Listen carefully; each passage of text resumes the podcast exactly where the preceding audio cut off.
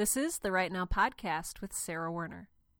Episode 6 Walk It Off.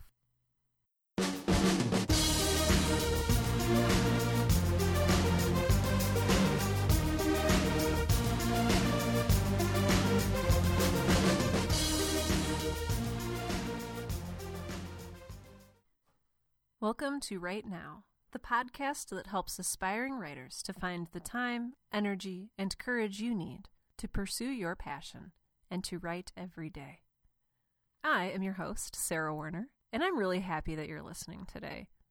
Sorry if that sounds super dorky, but I am really happy that you are giving up your time to listen to my podcast. You should just know that you are awesome. So, today's podcast is called Walk It Off and that is a phrase that I heard a lot growing up as a child. So, if you've ever seen My Big Fat Greek Wedding, there's kind of this running gag where the father uses Windex as a cure all. So, like, oh, you have a pimple, let's spray some Windex on it. For me, growing up, my dad's cure all was take a walk. Walk it off. You scraped your elbow? Walk it off. You're bored? You're tired? Don't just mope around the house. Go outside and take a walk. Walk it off. You get the picture.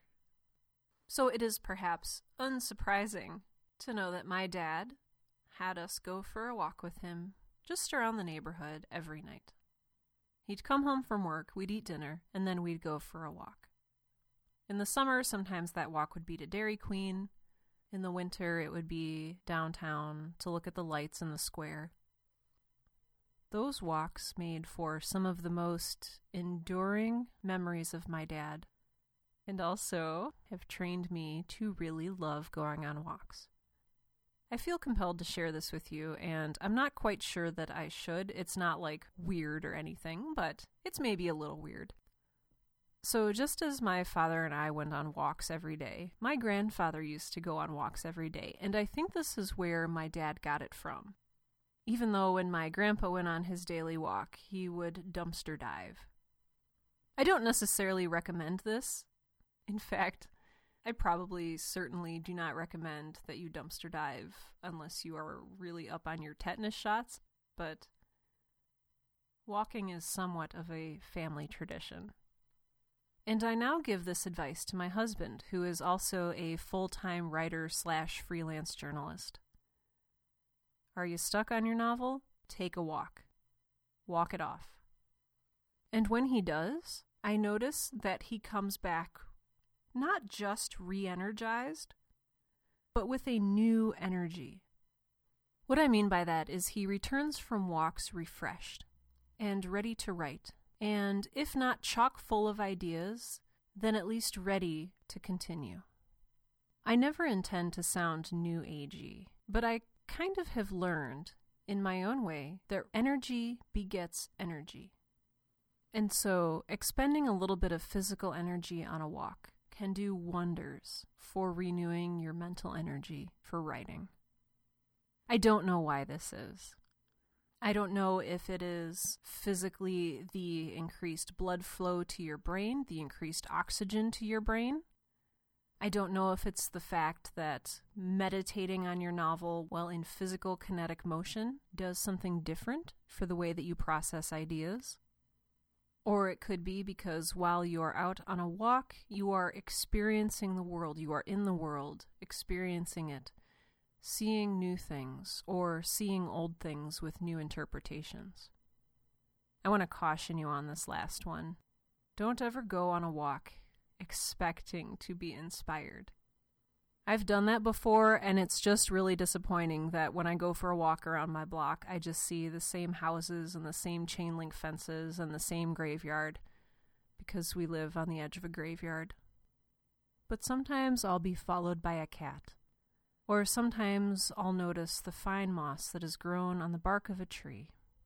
Or sometimes I will see a shadowy figure lying in an alley or the rain on the grass will catch the light in a new way.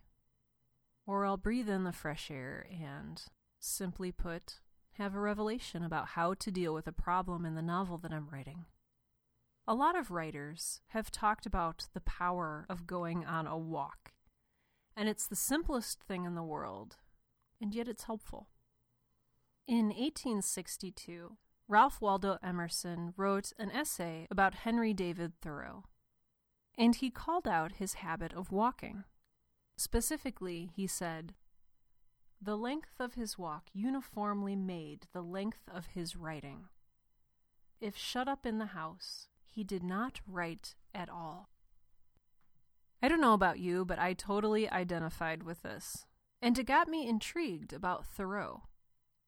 Henry David Thoreau was a 19th century author slash philosopher slash transcendentalist slash other stuff, and all around smart dude. And he wrote a really lovely and thoughtful essay on walking. From Thoreau's essay on walking which first began as a lecture delivered at the Concord Lyceum in April of 1851 and later evolved into an essay published by the Atlantic Monthly in 1862. I have met but one or two persons in the course of my life who understood the art of walking, that is, of taking walks, who had a genius, so to speak, for sauntering no wealth can buy the requisite leisure, freedom, and independence which are the capital in this profession. I think that I cannot preserve my health and spirits unless I spend four hours a day at least, and commonly more than that, sauntering through the woods and over the hills and fields, absolutely free from all worldly engagements.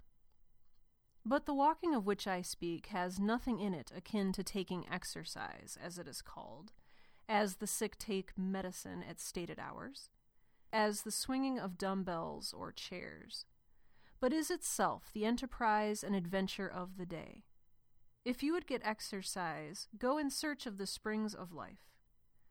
Think of a man swinging dumbbells for his health, when those springs are bubbling up in far off pastures unsought by him. Moreover, you must walk like a camel, which is said to be the only beast which ruminates when walking.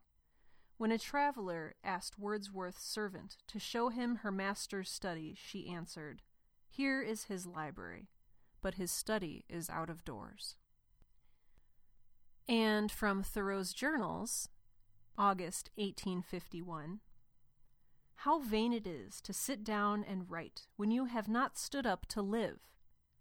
Methinks that the moment my legs begin to move, my thoughts begin to flow, as if I had given vent to the stream at the lower end, and consequently new fountains flowed into it at the upper.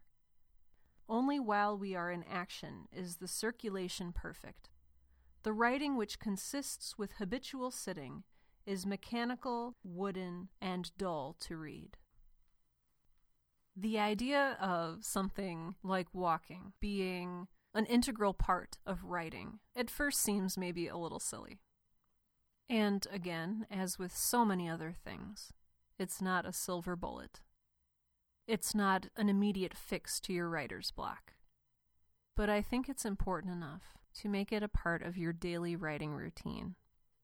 Whether you're like my dad and you go for a walk each evening with your children, or if it's five in the morning and you're outside taking your dog for a walk, or if you just try to fit in a half hour walk during your lunch break at work.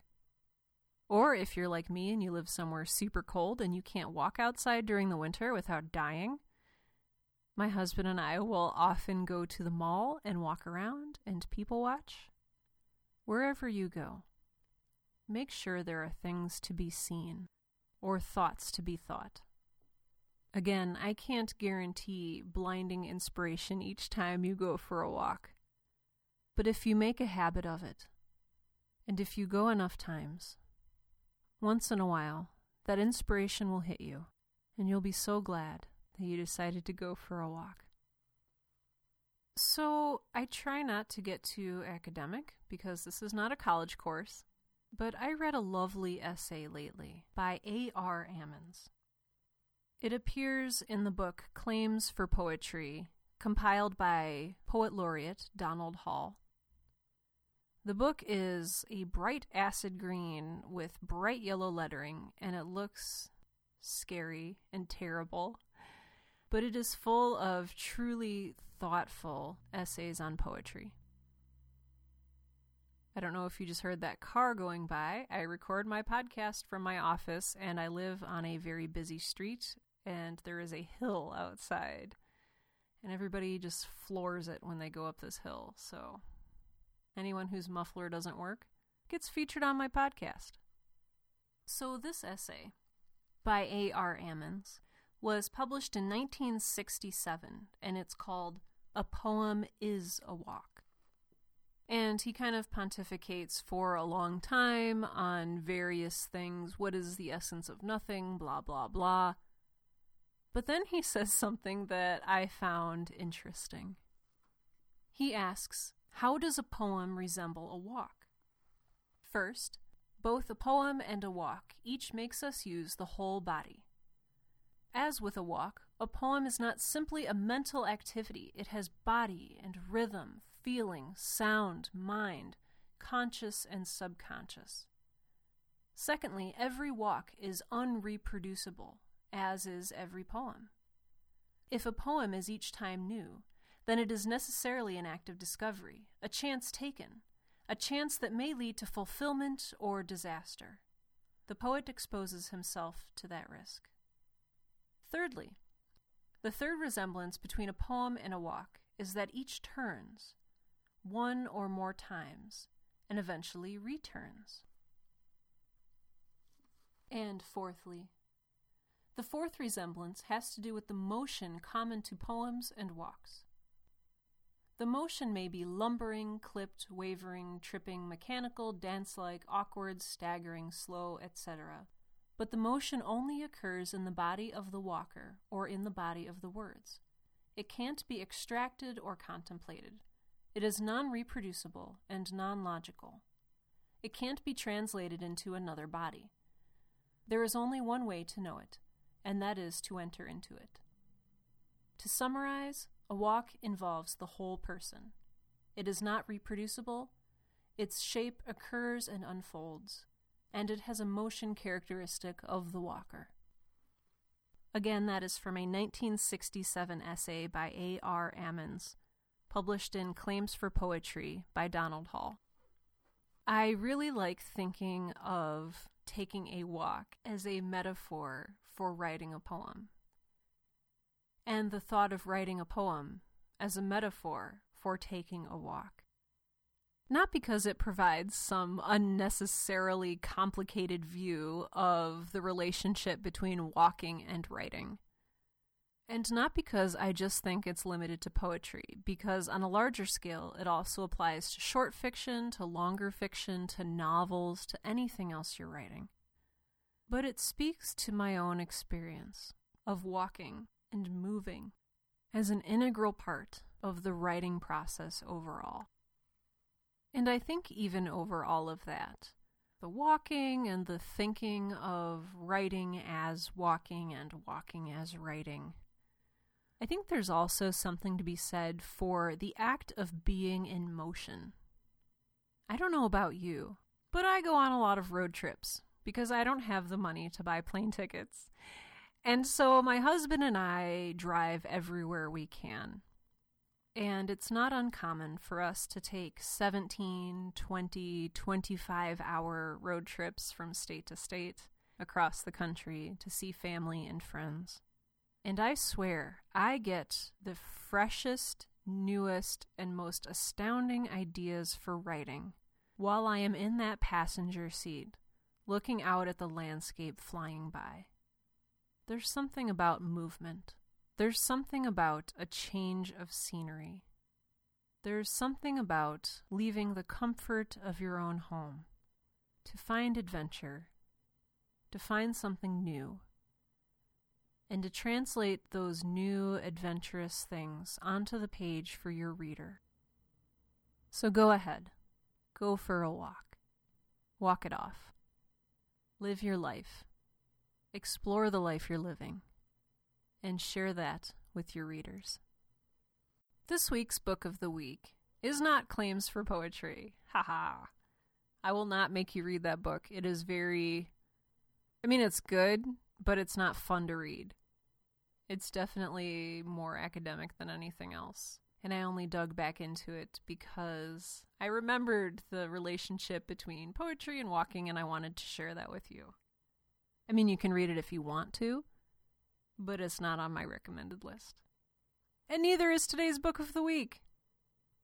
Today's book of the week is perhaps embarrassingly the next book in the Anita Blake series. I'm so sorry, you guys. The last one, I just couldn't get over how fun it was. And so I spent this week reading the next book in the series, and it was kind of terrible. I don't know. Ugh. I don't want you to read it, and I, I don't want to recommend it to you because it was upsetting and not great, and the plot was not focused and the characters just kind of stood around and things happened and it was weird and I don't know. I don't have anything logical or useful to say about it other than the book is called Burnt Offerings by Laurell K. Hamilton and it once again features the protagonist Anita Blake, vampire executioner slash necromancer slash other things. And don't read this book it's kind of just more of the same. I promise I will not let you down again. I will read a better book for next week and talk to you about it. But sometimes when I have a rough week at work or when I am just really needing to escape reality, I will dive into some delightfully pulpy genre literature and just let it take me away for a while. And that's what I did this week. So it's kind of like a sorry, not sorry kind of situation. Next time I'll read something with more dinosaurs and lasers in it. But yeah, Anita Blake, delightful sociopath. And yeah, I had a hard week at work this week. This podcast is about finding a work life writing balance. And I did not find that balance this week. It was 50% work and 70% life and 0% writing, and I know that adds up to 120%, which is right now what I feel I gave this week. And it's not good. I've been giving a lot of talks lately. I've been doing some more public speaking, which I absolutely love. I love, if you haven't guessed from listening to my podcast, I love to talk. And I love to share my experiences with people in hopefully a way that helps them learn and grow and become more awesome. But I'm an introvert. You guys, I'm an introvert. And that's not to say I don't love talking to people because obviously I do. But those of you who are introverts realize that, yes, while we may enjoy interacting with other people, I love giving hugs, I love talking with my coworkers, I love being in front of a crowd. At the end of the day, you need to recharge by yourself, alone, and I haven't had the chance to do that in a very long time. I also haven't had a chance to write creatively in a very long time. My problem is I can't say no to anybody. If someone wants me to do something, I'm like, oh, yeah, I'll be there. I'll be there early. I'll be there helping you move or helping you get your car towed. Or if you ask anything of me, I will be happy to do it. And that is because I love to help people. It's part of who I am, and there's just no denying that person. So, I think I've said this before, but part of the reason I started a podcast was of purely selfish reasons. I wanted to explore externally, because I'm an external processor, what it means to have work, life, and writing balance. And so, whether this is for good or for bad, I want you to know that I have not figured that out for myself yet. Despite the advice I give and despite the things I say, I'm still working on it too. So, I had a, a weak moment this week in which I said yes to too many things that weren't writing. And I said yes to too many things that weren't really a priority to me. And maybe you struggle with this too. But when I don't write, when I don't have my introvert recharge time, I get a little cranky. And by a little cranky, I mean I turn into a rage monster. And I'm like smiling right now as I tell you that. But seriously, rage monster. And I start doubting my place in life. When I lose focus on the things that are truly important to me, I lose myself. I don't want this to happen to you. This is part of why I'm doing this podcast. I want you to write. I want you to make writing a priority in your life. Despite your work schedule, despite your crazy event filled life, make time to write. Do not become a rage monster like me. Find fulfillment in your own talent and write every day. I want to thank several people for today's episode. And at this point, this list might start to sound familiar to you if you are a regular listener. I want to thank Peter Adal, Ron Gibson, Harrison Werner, my brother, Rebecca Werner, one of my sisters, Tim Kraus, my husband, the entire crew at ClickRain, Melissa Johnson, my writing mentor, Carissa Schuffelman, Julie Hoyer, and countless others for doing their very best to help me stay sane and non rageful during this time. You guys are awesome. I also want to thank you for listening. You are also awesome. You are the reason that I'm doing this. If this podcast at all helps you to follow your passion and to write, then I am a happy clam. I'm doing my job, doing what I want to be doing. If you have any questions, if you have any experiences that you'd like me to share on the air, go ahead and visit sarahwerner.com, S A R A H W E R N E R.com. Go to the contact page, fill it out, it's super simple. Write your thoughts. I'd like to hear them. Alternately, if you want to use email, you can simply do that. Email hello at sarahwerner.com. If you want, you can include your name. I'd appreciate that so I can give you credit on the air. Finally, I do run this podcast on my own time and my own dime, amidst all the other wonderful things that life has to offer. If you would like to help support my work, you can find a link within today's show notes that says, Help support this podcast.